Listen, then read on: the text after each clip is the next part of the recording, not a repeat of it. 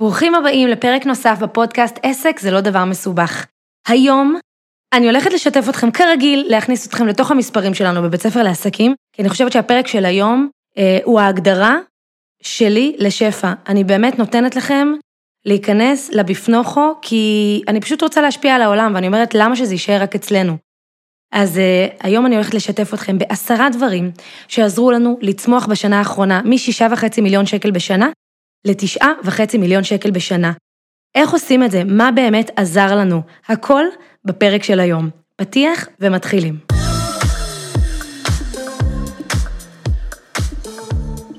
טוב, ברוכים הבאים לפרק מיוחד במינו.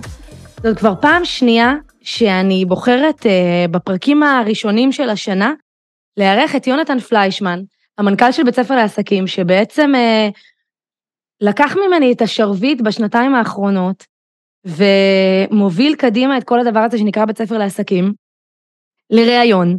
כי אני חושבת שיש לנו המון המון המון מה לתרום לאנשים שעוקבים אחרינו, שזה מגוון מאוד מאוד רחב, ואני מקבלת גם הרבה פידבקים מכם על כמות ה...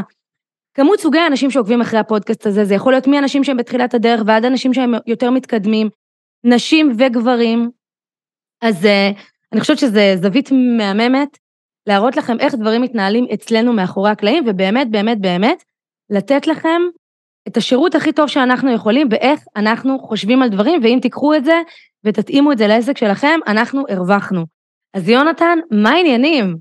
מה העניינים, לירון? איזה כיף שאתה פה.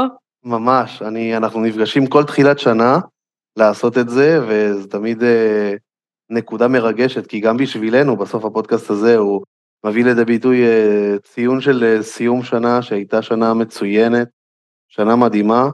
זה קצת אה, חוזר על עצמו גם אה, משנה שעברה, אבל באמת באמת שיש לנו כמה תובנות שהן, אה, אנחנו מאמינים שהתובנות האלה יכולות לעזור לכל בעלי העסקים שמקשיבים לפודקאסט הזה, ואנחנו מבטיחים גם שאלה יהיו תובנות פרקטיות ופשוטות, שבסוף אתם תוכלו ליישם, ואני מאמין שזה גם חלק מהמטרות של הפודקאסט, זה לא רק להיבנות גם ברמה המנטלית, אלא גם לבוא ולקבל כלים כדי לנהל את העסק שלכם יותר טוב. נכון, ואני חושבת שזאת ממש החוזקה שלנו, לתת לאנשים גם את הפרקטיקה וגם את המנטלי, כי אין אחד בלי השני בעיניי. ו... ודווקא אני רוצה להגיד ששנה שעברה, 2021 בעיניי הייתה שנה של טרנספורמציה. כאילו היא הייתה אוקיי. מהשנה הכי קשה לשנה הכי טובה, היו שם מלא מלא מלא שינויים, זאת הייתה אה, שנה שסיימנו אותה, אתה ואני, כאילו הרגשנו סופרמן כזה, הרמנו כוסית ויצאנו לגמרי. לחגוג, וכאילו ניצחנו את העולם. והשנה הזאת יש לה אופי אחר לגמרי.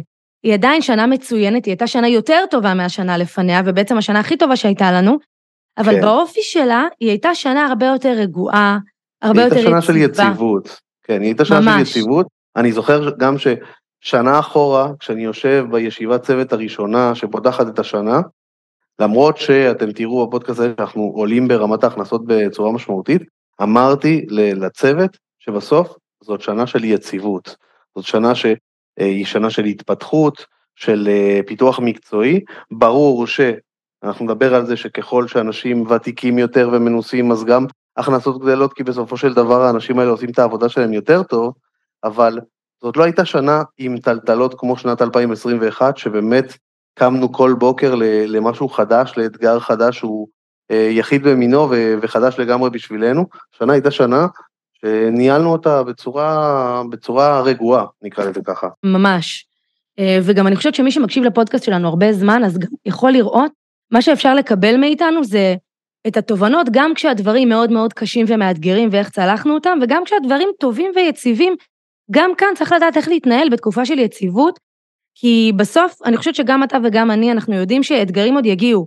החיים הם לא לגמרי. פלטו, שאנחנו כל הזמן בטוב. עכשיו טוב, ועוד שנתיים יהיה אולי משהו, משהו יכול לקרות, הכל יכול להיות. וגם כשמביטים על המיקרו בסוף, גם בשנת 2022, אולי ברמת המקרו לא היו אתגרים שהם יוצאים מן הכלל, אבל ברמת המיקרו הטיפול באתגרים הוא כל הזמן, זה לא נכון. שהכל על החלק, ממש לא. נכון. אז אני רוצה לפתוח בשאלה, אני גם שאלתי את הקהל ככה, מי רוצה לשאול אותך שאלות?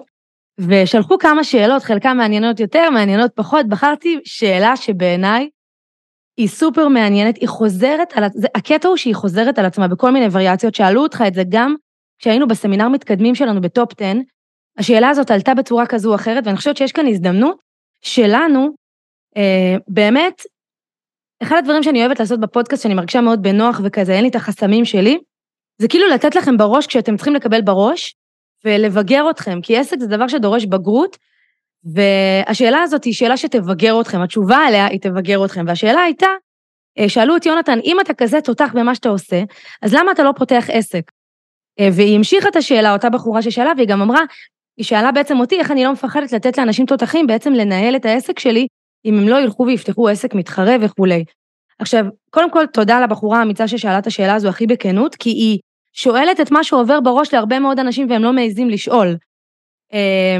והתשובה אליה היא באמת תשובה שתיאלץ אתכם פשוט להתבגר בכמה מידות, ויונתן תענה על השאלה הזאת.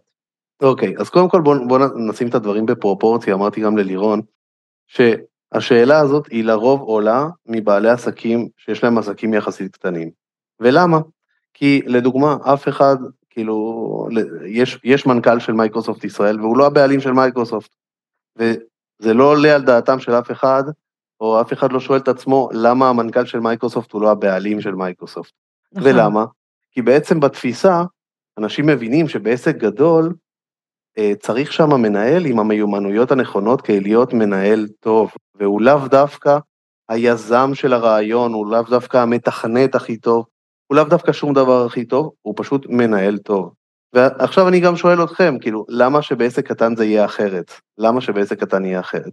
אני ולירון, כל אחד יושב על החוזקות שלו, ואני, בנשמה שלי, לא יזם, זה לא, ה... זה לא החוזקה שלי, ואחד מהדברים שצריך לדעת זה שאין פה יותר או פחות טוב, להיות בעל עסק זה יותר טוב, להיות מנכ"ל זה פחות טוב, או הפוך, או אחד מנהל, לא.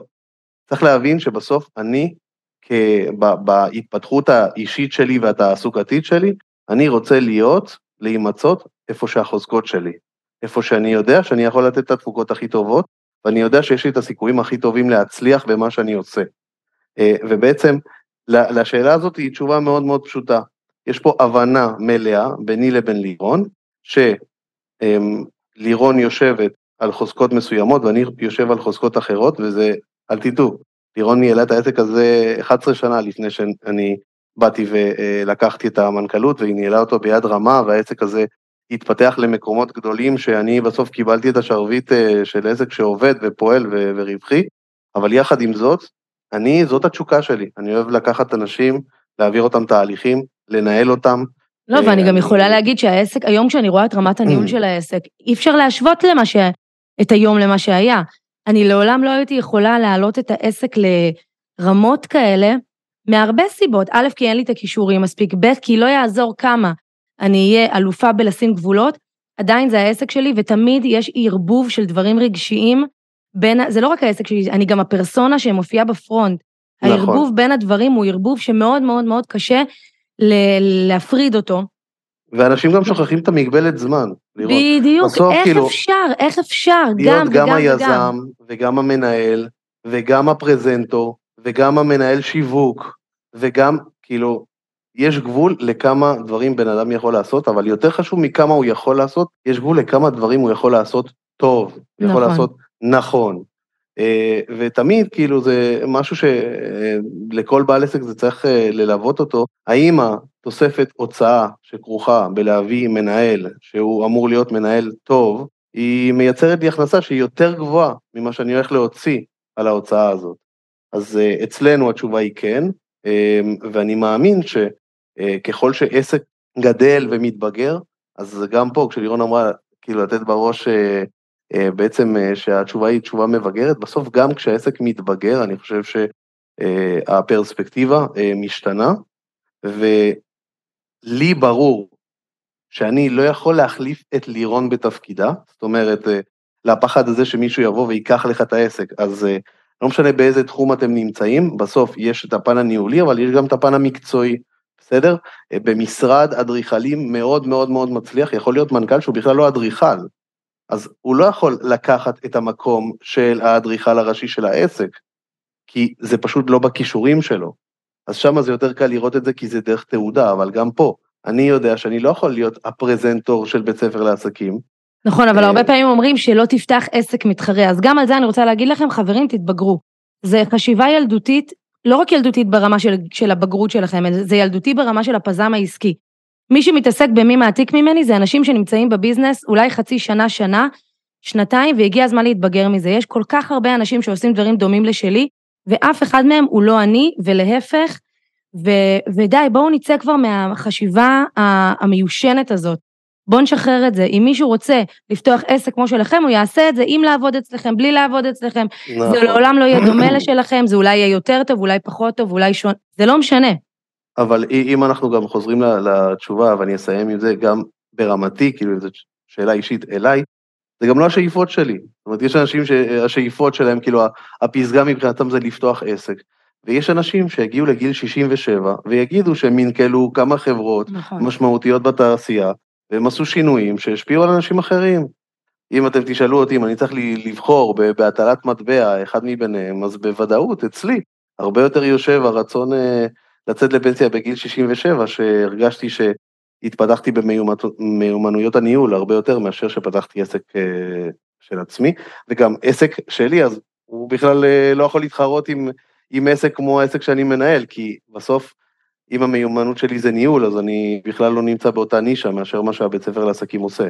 נכון, ואני גם אגיד שיש, אה, שבגלל הבלבול הזה שלפעמים יש בין כאילו, מערי, אני מעריצה של לירון, אבל בעצם אני רוצה לעבוד אצלכם, אבל בעצם אחד הדברים שאתה אומר זה, אני לא מקבל יותר לעבוד בבית ספר גרופיות. לעסקים, את הגרופיות של לירון, כי פשוט, פשוט אה, יש איזושהי הטעיה, כאילו הן חושבות הרבה פעמים שזה פשוט להיות איתי, או, או, או דברים מהסוג הזה, ובסוף לעבוד בבית ספר לעסקים זה רוב הזמן בכלל לא להיות איתי, זה לעבוד איתך, כן. ולעבוד עם מנהלים אחרים, ולעשות הרבה דברים, ולפעמים, בקיצור, אני חושבת שהתשובה שנתנו לזה זה, תתחילו להסתכל על החיים בפרספקטיבה קצת יותר גדולה מרק המשבצת המאוד מאוד מסוימת שלכם. ועם זה אנחנו נסיים את השאלה הזו, ואני חושבת שהיא ספתח מעולה, כי ברגע שאני הבנתי את זה, אגב, שתבינו, גם לי הייתה את החשיבה הזאת, אני חלילה לא מזלזלת, זה, גם לי הייתה את החשיבה הזאת, איך אני יכולה לתת לבן אדם אחר לנהל לי את העסק, ואיך כאילו הדבר הזה קורה, ו, ובסוף זה באמת קורה, וזה מייצר תוצאות כל כך הרבה יותר טובות, כי יונתן חושב על כל כך הרבה דברים במסגרת הזמן שיש לו, שאני לעולם לא הייתי יכולה לחשוב עליהם, מגיעה לחשוב עליהם, מעוניינת לחשוב עליהם, כאילו, לגמרי. אז יאללה, בוא נצא לדרך, בקיצור. יאללה? יאללה. יאללה. יאללה, אז אנחנו הולכים לדבר היום על עשרה דברים שיעזרו לנו לקפוץ משישה וחצי מיליון שקל בשנה לתשעה וחצי מיליון שקל בשנה. עכשיו חשוב לי להגיד, אני קודם כל אמרתי ליונתן, אני תמיד מתלבטת, לשתף מספרים, לא לשתף. בסוף אני אומרת, יאללה, כוס עמק משתפים, וגם בסוף אתם פחות או יותר יודעים לעשות את המתמטיקה, אתם פחות או יותר מבינים בדברים האלה, וגם אני חושבת שזה עוזר לנו מאוד מאוד ככה להבין את הדברים לעומק. וכשאני אומרת קופץ משש וחצי לתשע וחצי, אני רוצה שתבינו, זה לא כמו לקפוץ מ-500 אלף למיליון. כשאתה מתחיל לקפוץ בסקיילים יותר גדולים, זה הרבה יותר מורכב לייצר עוד. הקפיצות הן יותר קטנות. ועדיין הייתה כאן קפיצה מאוד מאוד יפה השנה, וניסינו לנתח למה, איך זה קרה, מה, מה קרה שם, ועלינו על עשר נקודות שאנחנו הולכים לשתף אתכם בהן, ויאללה, יונתן, שוט, נקודה מספר אחת. אז קודם כל, הנקודה הראשונה זה שאתם צריכים לדעת שהשנה לא הוספנו הרבה דברים חדשים לעסק. אמ, פשוט עשינו את מה שעשינו בצורה שהיא יותר טובה, ועל זה אנחנו נפרט, אבל באמת, הוספנו רק מוצר אחד לעסק סך הכל השנה, שהמוצר הזה הוא הספר של לירון, הספר הזה הוא בעצם הושק בפברואר 2022, והמוצר הזה, בידיעה שלנו, הוא מוצר שהיה והוכיח את עצמו כמוצר שהוא בעל השפעה מרבית. בלי עכשיו לשנות... אבל הוא בכלל לא, אין לו השפעה כאילו נקודתית ברמת מכירות, כי אתם יודעים מה זה ספר. נכון. לא צריך נכון. להסביר לכם, כסף גדול לא, הוא לא הכניס בעצמו, חד משמעית. אבל הייתה לו השפעה שהיא אחרת. אני אפילו יכול להגיד שאם אנחנו מכלילים בפנים את ההשקה ואת העלויות האחרות, אנחנו עוד לא סיימנו להחזיר את הכסף על הספר, אבל יש לזה השפעה מאוד מאוד מאוד משמעותית על כל המוצרים האחרים. כי בסוף אתה מביא לשולחן מוצר שהוא מוצר יחסית, אה, אחד זול, אבל דבר שני, הוא יחסית מוצר שהוא אה, מוצר אה, חדירה, נקרא לזה ככה, זאת אומרת, אנשים שלא מכירים אותנו מספיק טוב, לא בטוחים אם הם רוצים לקחת עכשיו התחייבות גדולה אל מול בית ספר לעסקים, יכולים להתחיל בטעימה קטנה, וזה המוצר הזה. אבל היופי של הספר, זה שהספר, אה, נכון שהוא מלמד על, על עסק ועל ניהול של עסק, אבל הוא בעיקר בעיקר מסביר את החזון של לירון, את החזון של החברה, הוא בעצם גורם לאנשים להכיר את, ה, את העסק בצורה שהיא יחסית אישית. נכון. ואז... לא, אני רגע, אני רוצה לעצור אותך, כי אתה גולש לי לסעיף 8, ותכף okay. אוקיי. אני רוצה שניכנס שם, בכל המוצרים הקטנים שיצאו השנה, או שנתנו עליהם דגש השנה, מה הם הביאו, אבל רגע, אנחנו עוד לא שם, אני רוצה כן להגיד משהו אחד. יש לנו נטייה, בעלי עסקים הקטנים, אה, כל הזמן לרצות להוציא מוצרים חדשים. שלושה מוצרים, ארבעה מוצרים, אני השנה עשרים מוצרים חדשים. וכשאנחנו מלווים, היה לי את זה ממש שבוע שעבר, באיזושהי פגישה, של מישהי בריסטרט שביקשתי ככה להסתכל שנייה ולהצטרף ולהגיד כמה מילים, ואמרתי לה, תקשיבי, כל המוצרים וכל הרעיונות שלך מעולים. השאלה האם את מסוגלת כבן אדם אחד, one man show, לעשות כל כך הרבה דברים, כי אני חושבת שאנחנו לא מבינים כמה זמן והשקעה לוקח לפתח מוצר אחד. אנחנו נכון. רגילים uh, בעולם המוצרים הדיגיטליים והשיווק בכלל, זה טוב, נו, חמש דקות נמציא סדנה ונרוץ איתה.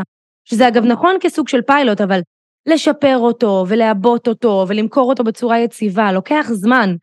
אז uh, דווקא הרצון שלנו השנה לא לפתח דברים חדשים, ולהתמקד בדברים הקיימים ולייצב אותם ולעבות אותם, אני חושבת שזה היה, נתן לנו את הזמן ואת הפניות להתעסק בהם.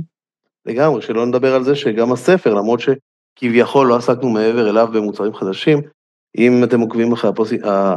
הפודקאסט הזה, לירון מדברת על זה שלקח לה שנים בסוף לכתוב את הספר הזה, ושהוא יצא כמו שצריך, וגם ההשקה שלו הייתה השקה מושקעת, עם הרבה מאוד חשיבה, עם הרבה מאוד עיצוב, עם הרבה מאוד דברים.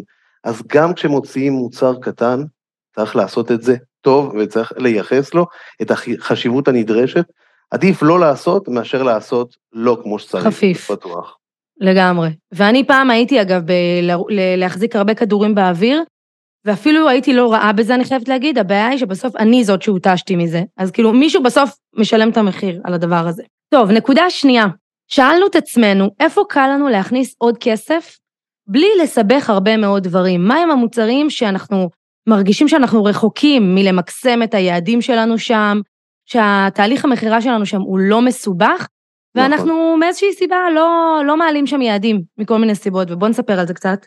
נכון, אז קודם כל, כן צריך להגיד פה, ולהגיד תודה גם למנהלי הביניים של בית ספר לעסקים, בסוף בסוף כשיש לך אנשים שמנהלים מחלקות מסוימות, אז קל לך יותר לבוא ולעשות את הבדיקות האלה של איפה קל להכניס עוד כסף בלי לסבך הרבה, וגם זה פרויקטים שבסוף הם קשורים באמת באמת בנהלים של היום-יום, בחשיבה של אה, דברים קטנים שמשפיעים אה, אה, באופן משמעותי.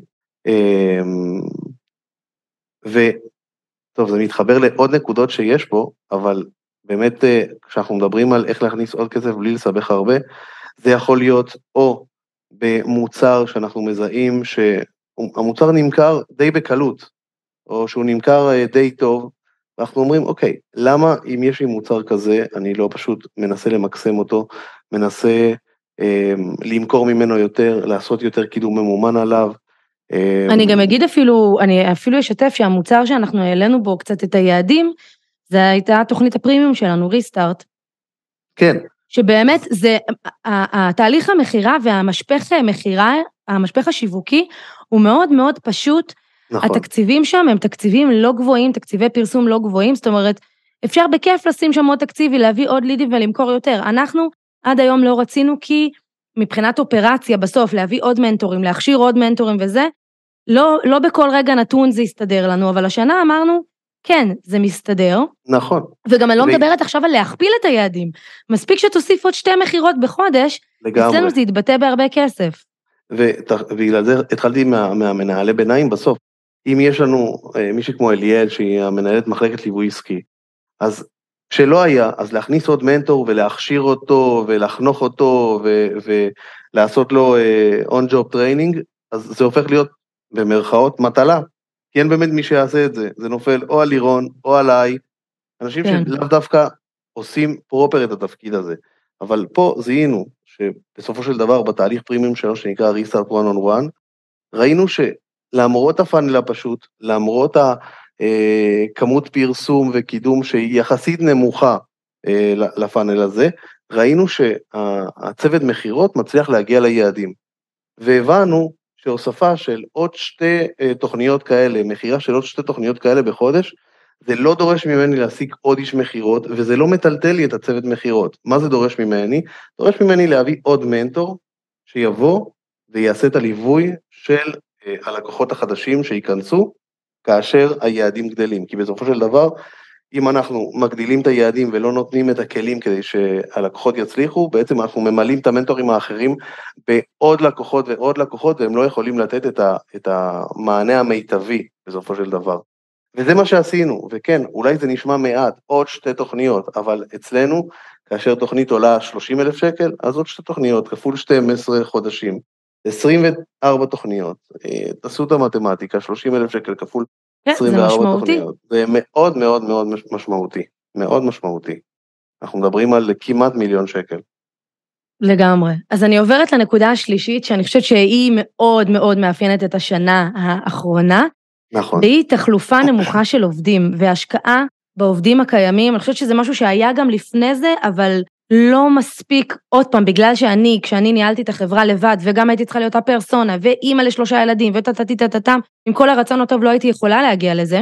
בשנה האחרונה, בגלל באמת היציבות הזאת שנוצרה, והקורונה שחלפה, ובאמת אה, ההסתכלות שלנו בעובדים, אה, היא יצרה באמת זה שהייתה תחלופה מאוד נמוכה של עובדים, ובואו נדבר על זה קצת, מה זה אומר? אני רוצה שתבינו מה זה אומר ב, ביומיום שלכם בעסק. כן, אז קודם כל, המדד הזה, באופן מפתיע, שוב, אני לפני לירון באתי מחברות גדולות, המדד הזה של אחוזי תחלופה הוא מאוד מושרש בחברות גדולות מאוד. אבל אפילו בחברות בינוניות, הוא לא כזה, אני לא רואה אותו בא לידי ביטוי, לא רק אה, לבעלי עסקים קטנים שיש להם 2-3 עובדים, גם לחברות של 20, 30, 40, 50, אני הופתעתי לראות שהמדד הזה הוא בכלל לא בין המדדים המרכזיים שיש לבחירה האם העסק מתנהל נכון או לא. ואני יכול להגיד לכם, באופן אישי, שאם יש נקודה אחת מתוך העשר נקודות שמשפיעה באופן אקספוננציאלי על כל שאר הנקודות, זה בסופו של דבר אחוז התחלופה. אם אנחנו מתחילים מהנתונים הפשוטים, תחלופה עולה כסף. עולה כסף בשלושה רבדים. הרובד הראשון, בסוף, בחברה כמו שלנו, התהליך, אה, תהליך הגיוס בכלל עולה כסף, יש פה תהליכים של השמה גם, זה קודם כל הוצאה ראשונה. ההוצאה השנייה, כשאנחנו מגייסים מישהו שבא להחליף מישהו אחר, יש לו גם תקופה של חפיפה. משלמים לו בסופו של דבר משכורת, בלי שעדיין הוא מביא את התפוקה. והדבר השלישי, זה שרמתו של העובד החדש, לא משנה כמה הוא יהיה מוכשר, ולא משנה כמה הקורות חיים שלו יהיו מדהימים, עדיין יש פה עקומת למידה, והעובד הזה, התפוקה שלו היא יותר נמוכה מאשר של עובד ותיק ועובד מנוסה. כל הדברים האלה קודם כל מתבטאים בכסף, אבל שנייה, אם אנחנו נשים את הכסף שבסוף זה מאוד מאוד חשוב, אם נשים אותו בצד, בסוף יציבות תעסוקתית, יציבות של העובדים, זה דבר שגם נותן שקט תעשייתי לבצע מהלכים. אם נכון. אנחנו מפחדים שבכל רגע נתון יש עובד שמבחינתנו הוא עובד מפתח, הוא הולך לעזוב אותנו, אז אנחנו מפחדים לעשות תהליכים משמעותיים, כי אנחנו לא מרגישים שהעובדים שלנו מספיק יציבים. וזה בסוף הנקודה שמאפשרת פניות מחשבתית לבעל עסק לעשות את מה שהוא חושב לנכון, ולא לעשות את מה שהוא מפחד שאנשים יחשבו בחברה, מה יחשבו. לגמרי, ואני יכולה להגיד לך שאני הייתי הרבה פעמים בנקודה הזאת, לפני שאתה הגעת, ובהרבה נקודות עוד לפני שהיית מנכ"ל אפילו, לימדת אותי, וזה אני אומרת לכולכם, דווקא בגלל שאתה לא הבעלים של העסק, ואתה מסתכל על הדברים, כאילו אתה, האינטרס שלך הוא משותף אליי, אבל אתה לא מעורבב רגשית עם כל הדבר הזה, הייתה לך הסתכלות מההתחלה על לירון, תפסיקי להיות בדרמה מעובדים שהם עובדי מפתח מבחינתך, שיזוזו או לא יהיה מתאים להם, ו, וזה גם משהו, זאת... זה, זה איזשהו חוסן מנטלי שלוקח זמן לפתח אותו. במיוחד, כן. עוד פעם, כשאנחנו בעלי העסק. כי זה הכל יושב על אוהבים אותי, זה גם הכל יושב על כל האמונות האלה שמתערבבות ביחד. ואני אומרת לכם מהניסיון שלי, שככל שאתם תהיו פחות בדרמה הזאת של האם העובדים שלי היום, כולם מצא חן בעיניהם שעכשיו החלטנו שעושים את השינוי הזה, ככה יהיה יותר טוב לכולם. זה קצת כמו שאימא ואבא צריכים להחליט בשביל הילדים לפעמים דברים שבאותו רגע לא נראה להם לנכון, אבל בלונגרן ובתמונה הגדולה הם נכונים, יושב על אותו, על אותו דבר. כן, וכן, בסוף שימור עובדים זה גם אה, עבודה בפני עצמה, זאת אומרת, אם אני לוקח את עצמי ואני לוקח את היעדים שלי בתור מנכ"ל, אז יש לי גם יעדים של הכנסות, יש לי גם יעדים של רווחים, אבל יש לי גם יעדים שקשורים לרווחת העובדים ואחוז התחלופה, ואנחנו אה, באופן כללי, גם לכל מחלקה יש לנו תוכניות של אה, שיפור מקצועיות והתפתחות, ויש לנו אה, ערבי צוות אה, לכל מחלקה, ויש לנו טיול חברה פעם בשנה, ויש לנו כל מיני דברים שהם נועדו בסופו של דבר לגרום לאנשים אה, להישאר כמה שיותר זמן בבית ספר לעסקים. אה, אני אלך למשהו גם מאוד מאוד טריוויאלי, אבל בסוף בסוף האנשים אצלנו משתכרים בכבוד. אנחנו לא חברת הייטק ואנחנו לא משלמים מיליונים על מתכנתים, זה לא קשור לזה, אבל בסוף עובד צריך להרגיש שהוא מקבל את התמורה לעבודה שהוא עושה ושמתנהגים אליו בכבוד. ואלה דברים שאם אין מנהל שבאמת מנהל את האופרציה הזאת, אז גם אם העובד יש לו את כל התנאים שבעולם, אם הוא מרגיש שאין לו למי לפנות, הוא מרגיש שאין אף אחד שדואג להתפתחות המקצועית שלו, אז הוא רק נמצא כמו מעיין שרק מוציא מים, מוציא מים, אבל הוא לא מתמלא חזרה, ו, והוא צריך גם שיהיה פה תפקיד של מישהו שבא וממלא אותו גם ברמה האישית וגם ברמה המקצועית. נכון, ואני אגיד על זה נקודה אחרונה, שהשקענו גם השנה מאוד מאוד מאוד, זה מתקשר תכף לעוד אחת מהנקודות שאנחנו נגיע אליה. אה, השקענו בהם ברמת ההתפתחות האישית שלהם, ואנחנו נמשיך להשקיע, כי אני הבנתי שבסוף אנשים, במיוחד דור ה-X, Y, Z או וואטאבר, איך שלא נקרא להם, זה כבר לא משנה, לדעתי זה כבר זהו, זה, זה כבר לא ישתנה הרבה. אנשים לא באים לעבודה רק בשביל משכורת, הם באים גם בשביל התפתחות, הם נמצאים שם רוב שעות היום, הם רוצים להרגיש שהם מתפתחים, והשקענו השנה בקורס מיינדפולנס, ובקורס השפע שלנו, שרוב הצוות עשה אותו, תכף נדבר כן, על זה. כן, תכף נדבר על זה גם. ו... אמ, ועשינו להם חלק טיול מהצוות. צוות, זה היה טיול צוות, כל אחד נכון. קיבל מסאז' וכאילו פינקנו אותם, לא רק ברמה של עוד פעם חברות הייטק, לדחוף כסף ועוד כסף, להביא את עומר אדם להופעות, לא, לא, זה לא ממלא את הנפש. השקענו את בהם ה- במילוי של הנפש, ודיברנו, וכל הזמן התכנים שמדוברים הם תכנים של התפתחות של הנפש. בעיניי זה הדבר שהוא, תמיד אנשים ירצו אותו, וגם אנחנו רוצים אותו. ואני גם רוצה לאתגר אתכם ולהגיד לכם שזה בסוף אפשרי לשמר עובדים בצורה נכונה. אנחנו חברה עם 20 עובדים, אני יכול להגיד לכם שכל השנה הייתה תחלופה של בעל תפקיד אחד, אחד מתוך 20. זה נדיר ביותר, אני לא אומר שזה יקרה לנו כל שנה, אבל זה בעצם מעיד על זה שבסוף אה, לעובדים פה טוב, הם רוצים לבוא לעבודה, טוב להם לעבוד כאן, והתחלופה הממוצעת בחברות אה, רגילות היא נעה בין אה, 20 אחוז לשליש מהחברה שמתחלפת כל שנה, זה בסדר גם אחוז כזה. אה, יש חברות שלא יודעות לשמר עובדים בצורה נכונה, לדוגמה, אם אנחנו עובדים, אה, אם אנחנו מדברים לדוגמה על אה, מוקדי טלמיטינג, אז שם התחלופה היא הרבה יותר גבוהה, לפעמים יכולה גם להגיע ל-50 ו-60 אחוז, והשאיפה שלכם זה באמת להקטין את התחלופה ולהבין שמה שעולה לי לגייס זה הרבה יותר ממה שעולה לי להשקיע בעובד שלי כדי שהוא יישאר איתי לאורך זמן. יס, yes. יאללה, אז נעבור לנקודה הבאה. Uh, אני רוצה שאתה תדבר עליה, כי דיברנו, טוב, דבר עליה, כי אתה יותר uh, יודע לדבר עליה ממני. אוקיי, נקודה הרבה. כן. הנקודה הרביעית זה בעצם אה, לקחת את כל המוצרים שקיימים אצלכם בעסק ולהתייחס אליהם כיחידות רווח והפסד נפרדות, אוקיי? מה זה אומר? לפעמים אני נפגש עם הרבה בעלי עסקים שאומרים, אני רוצה להגיע ל-X הכנסות. אני, אחת מהתשובות שלי זה שיש הרבה מאוד דרכים לה- להגיע לאותם X הכנסות שהם רוצים, אבל הכנסות הן לא מבטאות בסופו של דבר רווחים, והן גם לא מבטאות את, את הצורת חיים של בעל העסק, כן? אה, אם יש עכשיו בעל עסק שיש לו בין המוצרים שלו אה, פגישות אחד על אחד של שעה, אני, אה, אפשר לייצר הרבה מאוד הכנסות בזה שהוא עושה 180 פגישות אחד על אחד בחודש. אבל זה בלתי אפשרי, גם לניהול של החיים שלו, וגם מעבר לזה, אנחנו לא מתייחסים בסוף לאיך באותו המוצר אפשר לגדול מבחינת הנקודה של רווח והפסד. ואצלנו, אני, אחד מהדברים שאני עושה זה שלוקח כל מוצר ומוצר ובודק את ההוצאות שלו ביחס להכנסות שלו, וכשאני בודק את ההוצאות, אני אפילו לוקח את השכר היחסי של כל עובד שנוגע במוצר הזה, ומחשב בסופו של דבר אם המוצר הזה רווחי או לא.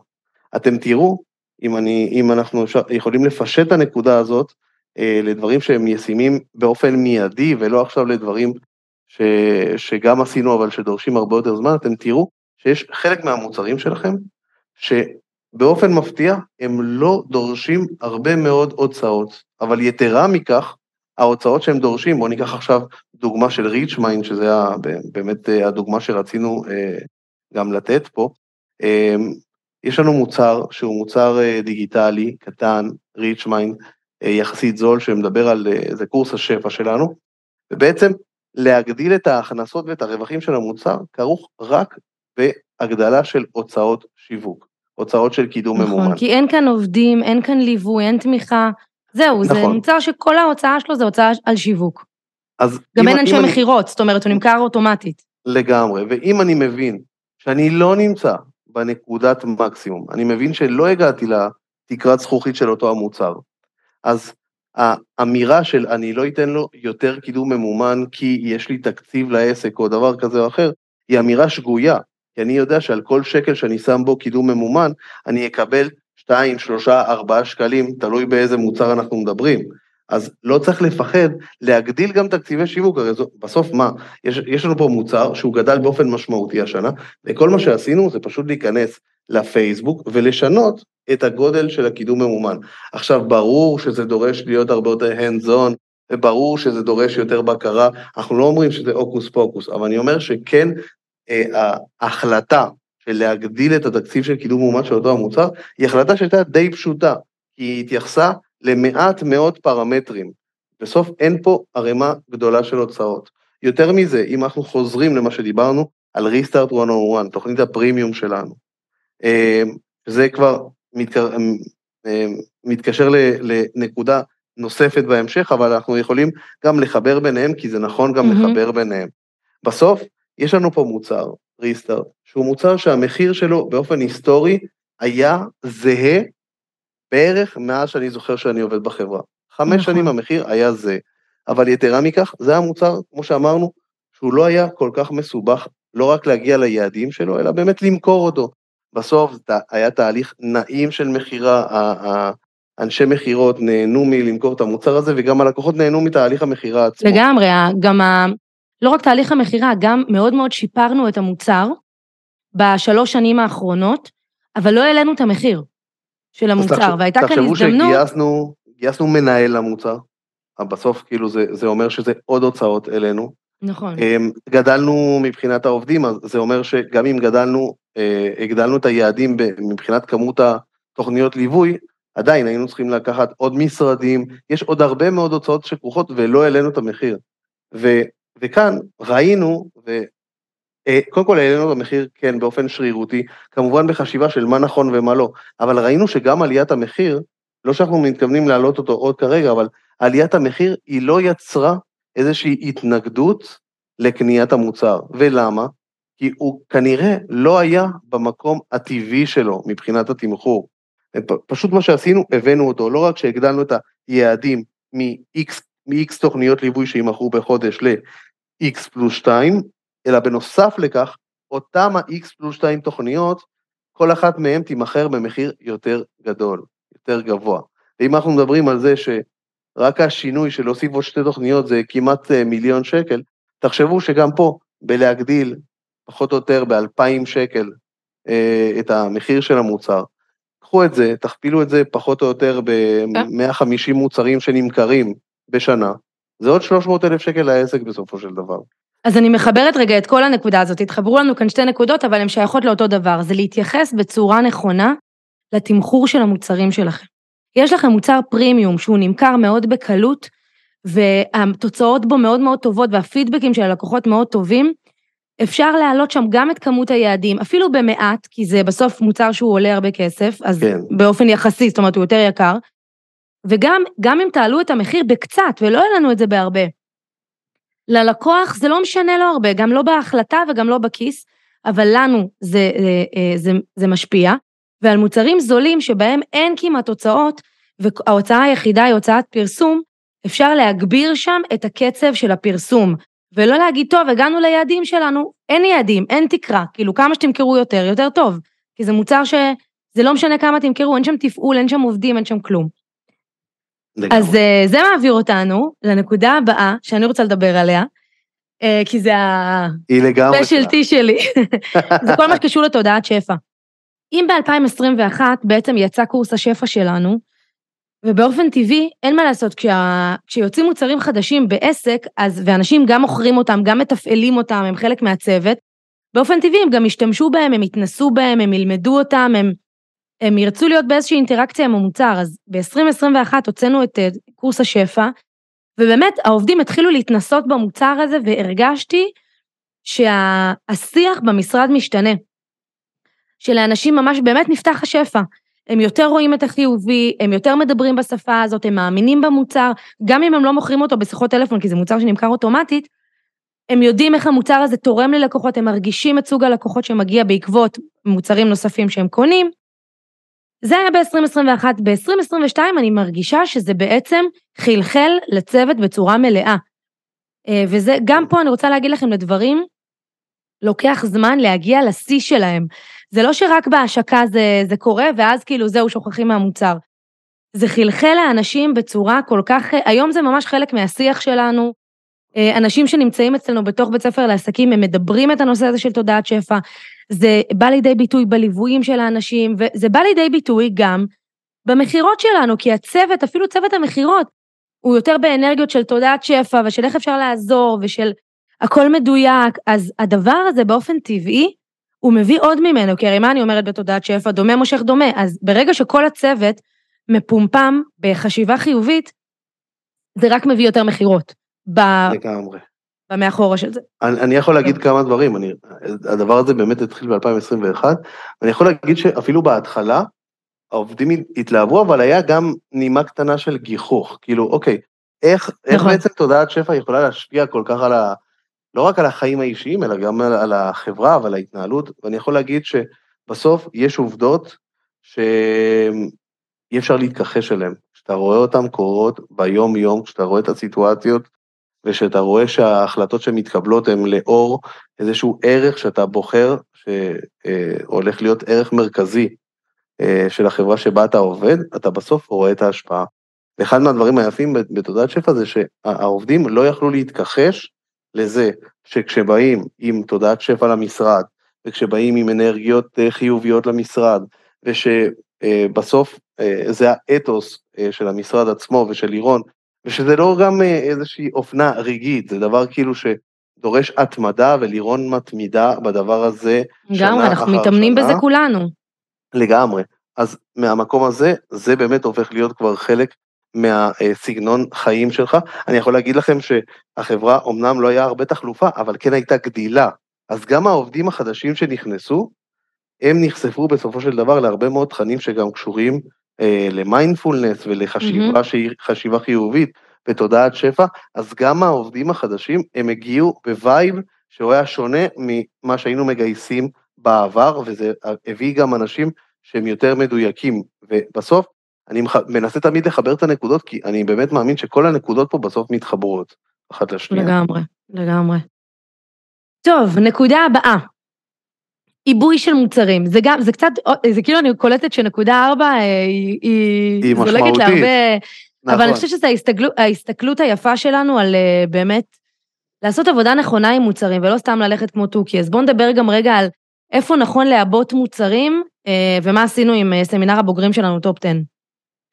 אז תראו, טופ 10 הוא, מי שלא מכיר, זה מוצר שהוא באמת אה, לא נמכר לאורך כל השנה, זה מוצר באמת שהוא סמינר בוגרים, אה, פונה לבעלי עסקים שהוא יחסית מתקדמים, ובאופן היסטורי, אה, חוץ מתקופת הקורונה, בעצם המוצר הזה הוא mastermind של עשרה בעלי עסקים עם ארבעה, חמישה אנשי צוות מבית ספר לעסקים, שאנחנו הולכים לבית מלון, כולל דילמות ושיעורים שהם למתקדמים, ובדרך כלל זה מוצר שבעצם זה יומיים בבית מלון. וכמו שאנחנו גדלנו, הבנו שיש לנו גם פה הרבה מאוד לקוחות אצלנו שהם לקוחות גדולים ומתקדמים, גם בחשיבה שלנו, אבל אני מאמין שגם בתהליך המכירה מהשטח, הבנו שיומיים זה לא מספיק. זה לא מספיק כדי באמת להשיג את המטרה עד הסוף. בעצם אה, עלתה פה באמת שאלה פשוטה של בוא ניקח את המוצר הזה ונעשה אותו יותר שלם, יותר נכון, יותר גדול, יותר משמעותי. אז שתי דברים, ברור שכשהמוצר עובר מיומיים לחמישה ימים, אז המחיר שלו עולה, mm-hmm. וכן, תזכרו פה שבסוף, בסוף, בסוף, המוצר הזה הוא אה, קצוב בזמן, יומיים או חמישה ימים, זה לא משנה, בסוף אין לנו פה הוצאות ועלויות נוספות על המוצר, אנחנו לא מגייסים ספציפית בשביל המוצר הזה עוד עובדים או דברים כאלה, יש פה תהליך לוגיסטי של לסגור את הדברים, ותהליך מקצועי של להכין את, ה, את הדילמות ואת השיעורים עצמם, אבל אין פה שום, משהו שהוא מעבר לזה שבאמת אה, דורש אה, עבודה מאומצת, ולבסוף החלטנו לקחת את היומיים בארץ והפכנו אותם לחמישה ימים בחו"ל. טסנו לקפריסין, אה, קפריסין למלון שהוא באמת בין עשרת הריזורטים הטובים באירופה, ברמה עולמית, רצינו באמת לקחת ולשים רף מאוד מאוד מאוד גבוה לזה, ובסוף הוא גם, זה גם משך את האנשים הנכונים, המוצר עלה לפחות פי שתיים ממה שהוא כן. עלה לפני זה. אה, ולמרות ו... שהלכנו באמת למשהו שהוא הרבה יותר פרימיום, גם מבחינת המלון, והיה כאן גם הוצאות על טיסות, והיה כאן הרבה דברים, כן. עדיין בסוף זה לא, הגדילה בהוצאות לא הייתה משמעותית ברמה שהמוצר לא השתלם, או, או שזה היה, זאת אומרת, נכון. עדיין הוא היה מאוד רווחי. אז בעצם עיבינו אותו, המחיר שלו הוכפל, יצרנו לאנשים אפקט שהוא אפקט אחר, זה גם, אה, לא ציינו את זה שגם אני רציתי להתנסות בדבר הזה של להוציא קבוצה לחו"ל, והנה גם הגשמנו חלום על הדרך. לגמרי. ו... ובסופו בדרך... של דבר הדבר הזה הכניס הרבה יותר. זה הכניס הרבה יותר, ועוד לא סיימנו אפילו למדוד כמה זה הכניס, כי בסוף גם ברמה התדמיתית, יש פה אמירה. אתה לוקח מוצר ואתה מעבה אותו ואתה שם אותו בפרונט בצורה משמעותית, במקרה הזה לקחת שבוע בחו"ל, יוצאים משם חומרים, יוצא משם שיווק, יוצר, אה, נוצרת שם תדמית שהיא תדמית אה, יותר גבוהה ממה שהייתה לפני זה למוצר הזה, ואנשים גם מתרגלים לזה, ואני יכול להגיד לכם שההפך, את זה שהעיבוי של המוצר ושל המחיר הביא אנשים יותר מדויקים לאותו הסמינר. יותר מדויקים, אנשים שמוכנים לעשות השקעה משמעותית כדי להיות אה, במקום שבו אה, הסובבים אותו משקיעים על העסק שלהם אה, שבוע שלם כדי לשפר את העסק. אני יכול להגיד לכם שיש תוצאות, המוצר הזה קרה לפני אה, חודשיים, וגם ממה שאני שומע מאנשים שהיו אה, בסמינר עצמו, יש תוצאות משמעותיות, והקבוצה הזאת בסוף נוצרה בגלל אנשים איכותיים שהגיעו לשם. לגמרי. טוב, אז נקודה הבאה, וזה, אני חושבת, אני חושבת שזאת הייתה נקודת המפתח מבחינתי השנה, Mm. אה, כאילו אם תשאל אותי מה הדבר, מה הגונג הכי גדול שנפל לי בשנה האחרונה, זה הגונג הזה, דיברתי על זה לא פעם ולא פעמיים, אבל בואו נארוז את זה עכשיו כאיזשהו כלל. תראו איזה יופי שכל זה... אחד יש לו את הגונג משלו, כאילו אני בדיוק, אנחנו, אני דיברתי על, על כל אחד מהדברים האלה בנפרד. לראות לדבר על המוצרים, שזה מדהים, זה על השאלה הראשונה של uh, מי ששאלה את השאלה הראשונה בפודקאסט, הנה תראו איך הראש שלנו עובד שונה, וזה מצוין. לגמרי. אז אמ, אני אגיד לך שזה, מבחינתי, באמת דיברתי על כל אחד מהם ככה בנפרד, אבל אני אדבר על זה ביחד. אנחנו לאורך השנים לא הוצאנו מוצרים קטנים. בית ספר לעסקים, בגלל האמונה שלי, ותראו כמה האמונה של הבעלים, של מי שיושב בראש הפירמידה, זאת אמונה שאחר כך היא עוברת הלאה. ועד שמישהו לא יוציא אתכם מהם, כל מיני אמונות שיש לכם, אז, וינער אתכם, אז הרבה פעמים דברים יישארו אותו דבר. אמ, אני לא יודעת מי ניער אותי, לא יודעת מה קרה, אבל איכשהו לא יודעת איך זה קרה. עד היום לא היו לנו מוצרים קטנים בעסק, כי אני האמנתי שזה כסף קטן, למה צריך להתעסק? בוא נמכור יותר ריסטארט. למה צריך לעשות מוצרים קטנים? למי, למי זה טוב בכלל? והפלא ופלא, הוצאנו בשנתיים האחרונות, אני אגיד שלושה מוצרים, למרות שזה לא מדויק, זה שני מוצרים בתשלום, אבל גם הפודקאסט שאתם מקשיבים לו עכשיו, אני פתאום מבינה, אתם יודעים, כל ערוץ שיווקי שנכנס, רק אחרי כמה שנים אנחנו מבינים מה באמת האפקט שלו ומה לגמרי. על איזה, איזה חלק במוח הוא יושב בדיוק, ואני חושבת שפודקאסט הוא במידה מסוימת יושב על המקום של מוצרים קטנים. נכון, לא שילמתם לי שאתם מקשיבים לי לפודקאסט הזה עכשיו, אבל אנשים שמקשיבים לו, אה, קודם כל הם קהל שונה מקהל שנמצא ברשתות החברתיות, זה קהל קצת אחר, זה קהל שאולי לא נמצא כל היום באינסטגרם, אבל הוא כן רוצה לצרוך תוכן בנושא שלנו, בתחום שלנו. זה אנשים שהשקיעו בנו חצי שעה, 40 דקות, שעה, אז הוא יושב איפשהו על העולמות של המוצרים הזולים, אפילו שלא השקעתם כסף, אתם משקיעים בי הרבה מאוד זמן, זה ממש, ממש יושב על אותו משקל. אז הוצאנו גם את Rich Mind בסוף 2021 והוא קיבל נוכחות מאוד מאוד חזקה השנה, דיברנו על זה. הספר שהוצאנו השנה, שזה בדיוק הנקודה שככה יונתן התחיל לדבר בתחילת הפודקאסט ועצרתי אותו, כי אני רוצה שעכשיו ניתן לזה רגע את הדגש. הוצאנו ספר שאני גם לא הבנתי כל השנים, כאילו, מה ספר, אני לא קוראת ספרים בכלל. אה, אבל כן, זה פונה לעוד קהל שקורא ספרים, שהוא לא נמצא באינסטגרם, הוא לא נמצא ביוטיוב, הוא לא נמצא ברשתות או בפייסבוק, אבל הוא כן קורא ספר, והוא מוכן להשקיע את ה-100 שקלים בממוצע כדי לקנות את הספר שלי, ויש לזה באמת, כמו שיונתן אמר קודם, את האפקט הרבה יותר אישי, הרבה יותר חיבור אליי, ואז יש נכונות הרבה יותר חזקה לקנות מוצרים המשכיים, ואותו דבר הפודקאסט מבחינתי, הספר והפודקאסט זה סיים סיים, זה כאילו, זה לצרוך את לירון בצורה כזו או אחרת, באודיובוק או בספר קריאה, זה אותו דבר. אבל הכניסה של שלושת הדברים האלה וההתבססות שלהם השנה, היא יצרה איזושהי השלמה של פאזל שיווקי שלא היה לנו. לא היה לנו, עם כל זה שאנחנו עושים כל כך הרבה שנים שיווק במדיות המוכרות ווידאו, אתם יודעים, אני עושה וובינרים כל החיים, אבל לא לכולם יש זמן עכשיו לפנות ולעלות לוובינר ולהקשיב ולראות, אבל כן ברכב יש לאנשים את הזמן. אז בעצם בדיוק העליתי על זה סטורי ממש היום בבוקר, שנפל לי האסימון, שפתאום אפשרתי לאנשים לצרוך אותי בעוד הרבה מאוד פלטפורמות פשוטות, זמינות, לא יקרות, חלקן אפילו חינמיות, והדבר הזה פשוט הביא לנו לקוחות הרבה יותר מדויקים, הרבה יותר חמים, הרבה יותר נכונים, והוריד באופן משמעותי גם את אחוז הביטולים, כי כשהלקוחות הם יותר מדויקים, הם יותר סומכים אז הם גם הרבה פחות מבטלים. אז מה יש לך כן. להגיד על זה, יונתן? אז קודם כל, אני רוצה שתבינו, Rich Mind, ספר ופודקאסט. פודקאסט, מוצר חינם לגמרי. ספר, מוצר לא חינם, אבל לא רווחי. Rich Mind, מוצר רווחי מאוד. זה לא קשור למאפיינים הכספיים אה, אה, של המוצרים עצמם. יש משהו בלהכניס מוצרים קטנים לעסק שמאפשר לאנשים לוודא בתהליך קבלת ההחלטות שלהם, שהם לוקחים את ההחלטה הנכונה, שהם צורכים אחרי זה מוצרים הרבה יותר יקרים מבית ספר לעסקים. והדבר הזה, יש לו השפעה שהיא השפעה משולשת. ההשפעה הראשונה היא כמובן על הלקוח, שהוא, כשהוא נכנס למשהו שהוא יותר יקר, כמו קורס קיקסטארט, שהוא קורס אה, של שיווק ש, שיש לנו בבית ספר לעסקים, אז הוא נכנס עם הרבה יותר ביטחון עצמי, בלי תהליך של בחינה של אם המוצר הזה מקצועי או לא, נכון או לא, הוא בא, טבולה ראסה, הוא בא, הוא בא בסופו של דבר לעשות את ה... את ה כמיטב יכולתו להצליח במוצר, במקום להתעסק בכל המסביב. זה דבר ראשון.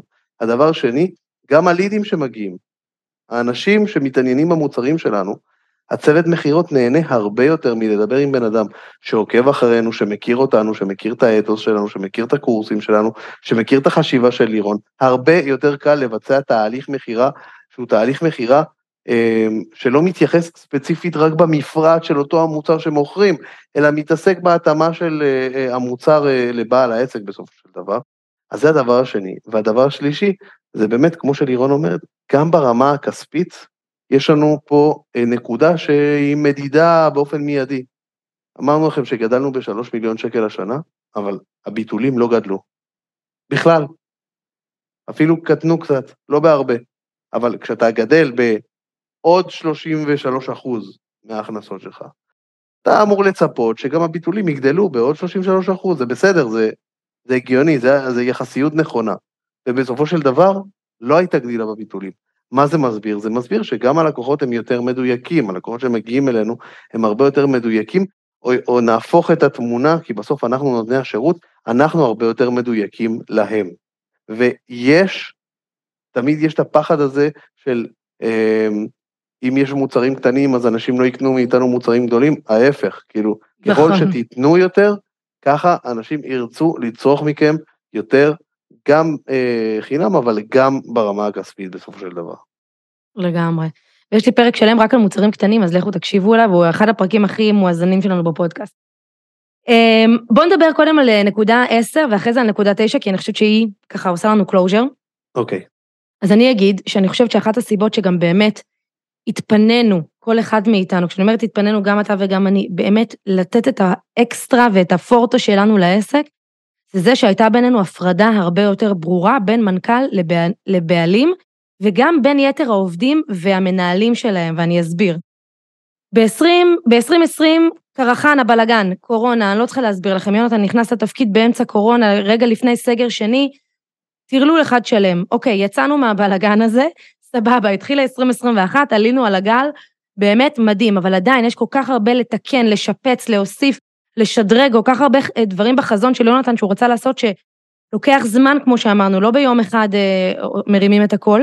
והיה משהו ב-2022 שכל אחד מאיתנו נכנס לעמדה שלו בצורה מוחלטת, אני שחררתי את המנכ"לות בצורה מוחלטת, אה, אתה כבר שלטת בעסק בצורה הרבה יותר נכונה, גם התבססת כמנכ"ל, גם ברמה באמת, ה...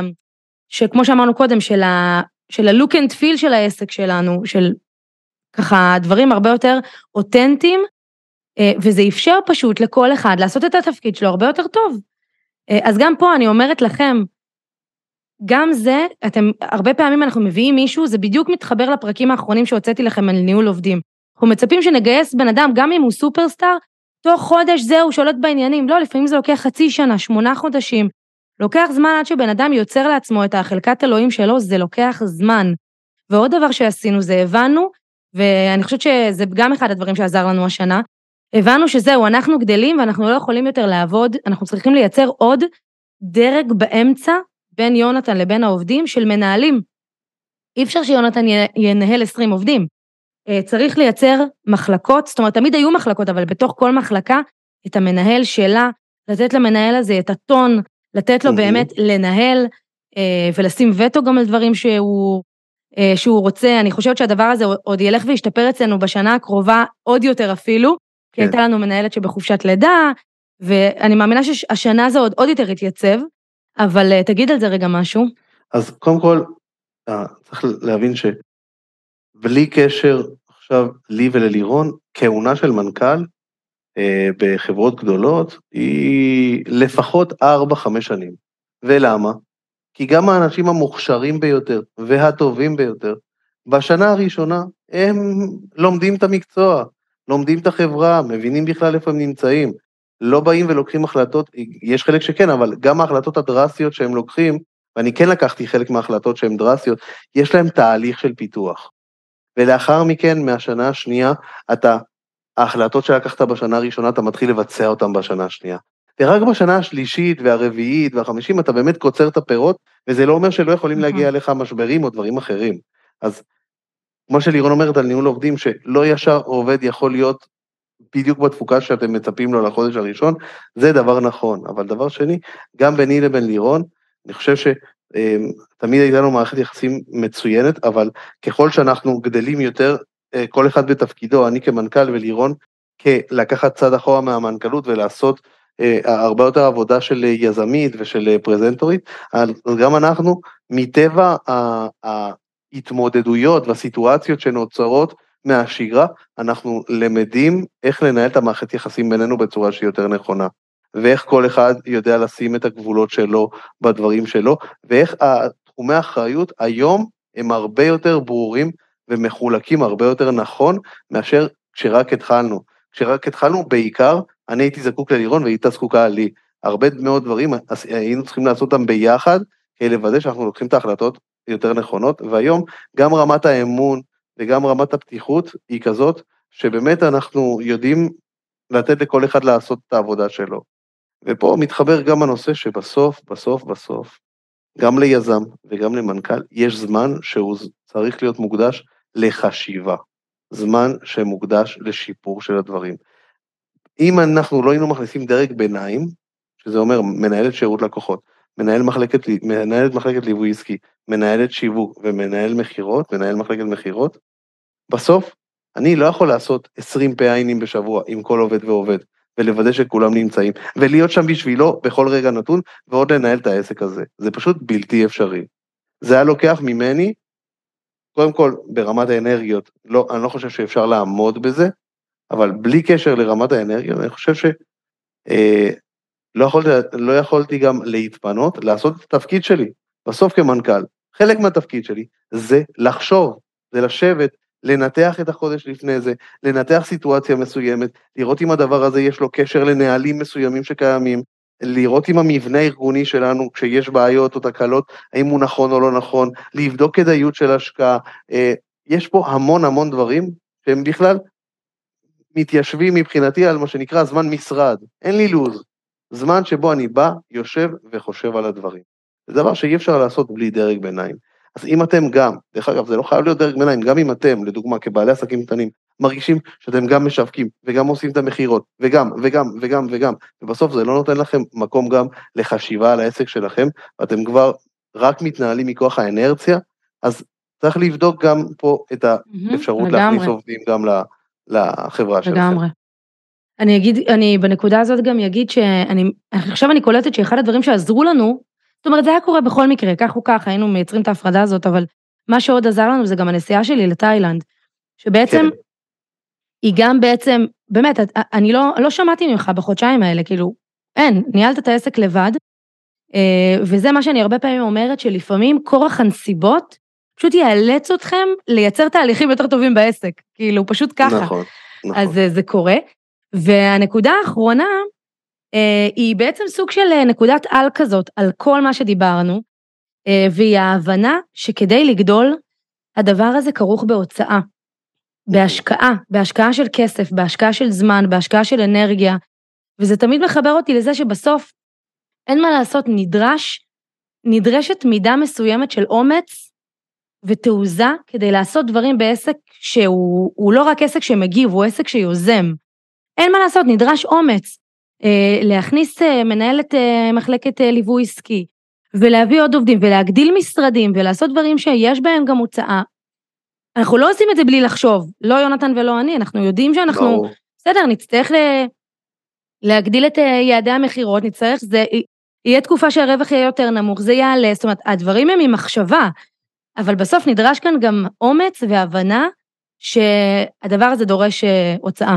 כן, ואני אוסיף לזה, ואם אני אוכל לסכם את הצד שלי, יש משהו אה, בעיניי מהמם בבעלי עסקים, אה, שלאו דווקא יצא לכם לחשוב עליו, אבל בעצם מהרגע שפתחתם עסק, אתם חתמתם חוזה בלתי מוחשי, שבו אה, כל החלטה שלכם כרוכה בסיכון, כל החלטה כרוכה בסיכון, זה לא משנה, זה הכי קל למדוד את זה כספית, אבל זה לא משנה.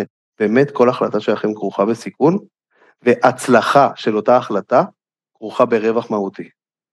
זה החוזה המהמם, אבל קודם כל בא החלק של הסיכון. קודם כל בא החלק של הסיכון. ואני יכול להגיד לכם שבדיוק כמו שאלה ששאלה אחת מהמאזינות אה, שלנו לגבי למה אני לא אה, בעל עסק, אז בסוף כשדיברנו נכון על נושא של בגרות והתבגרות, גם פה, כבעלי עסקים, יש שלבים שמפחדים יותר מההשקעה, שימו לב שאני לא מתייחס כרגע למילה הוצאה, היא לא קיימת בלקסיקון אצלי כשאני מדבר על אה, לגייס עובדים או להכשיר עובדים, אני אף פעם לא מדבר במושגי הוצאה, כי זה באמת לא נכון, מדבר במושגי השקעה, וכן, יש שלבים שבהם ההשקעה הזאת יותר מלחיצה, ויש שלבים שבהם ההשקעה הזאת לא רק שהיא נכונה, היא גם נחוצה. ואנחנו יודעים מה יהיו נכון. התוצאות של אותה השקעה. ודרך אגב, וגם אם היינו נכשלים בגלל אותה השקעה, לא היינו משנים לרגע, ברגע שלקחנו את ההחלטה, את אותה החלטה שלקחנו, כי זה היה הדבר הנכון לעסק עצמו. ופה אני רוצה להגיד שאני לא מכיר שום עסק בעולם שחווה קפיצת מדרגה משמעותית, שלא היה שם איזושהי החלטה שהיה כרוך בה סיכון. לא מכיר דבר כזה. אז עניין לא. של תעוזה הוא עניין חשוב, כשאנחנו מדברים נכון על נושא של יזמות, על נושא של איפה כל אחד יושב בחוזקות שלו, כשאני אומר שלירון היא יזמית מצוינת לעסק שלה, חלק מלהיות יזם זה באמת לקחת סיכונים, זה באמת לקחת החלטות, שקודם כל מגיעה ההוצאה, ורק אחרי זה מגיעה ההכנסה, נכון. אולי. ולכן אני כל פעם מבינה, ולכן כל פעם מחדש, יונתן, אני מבינה עד כמה הכלי הזה, המיומנות הזו, גישת החיים הזו שנקראת תודעת שפע, זאת מיומנות שזה לא רק לעסקים מתחילים, זה בכל רגע נתון. כשאני נכון. עשיתי uh, קפיצת מדרגה, כשאני גייסתי את יונתן לתפקיד מנכ"ל, היה שם הרבה פחד. אם זה לא יחזיר את עצמו, אם זה לא זה, ואם לי לא הייתה את האמונה ואת התודעה הזאת שאומרת לי, תסמכי על היקום, את עושה דבר שהוא נכון, את, את, הכוונה שלך היא כוונה טובה, את מפעילה שיקול דעת, את יודעת את מי הבאת, אתם בסדר, יהיו אתגרים, אבל אתם תתמודדו, אז בחיים לא הייתי לוקחת את, ה, את ההחלטה הזו.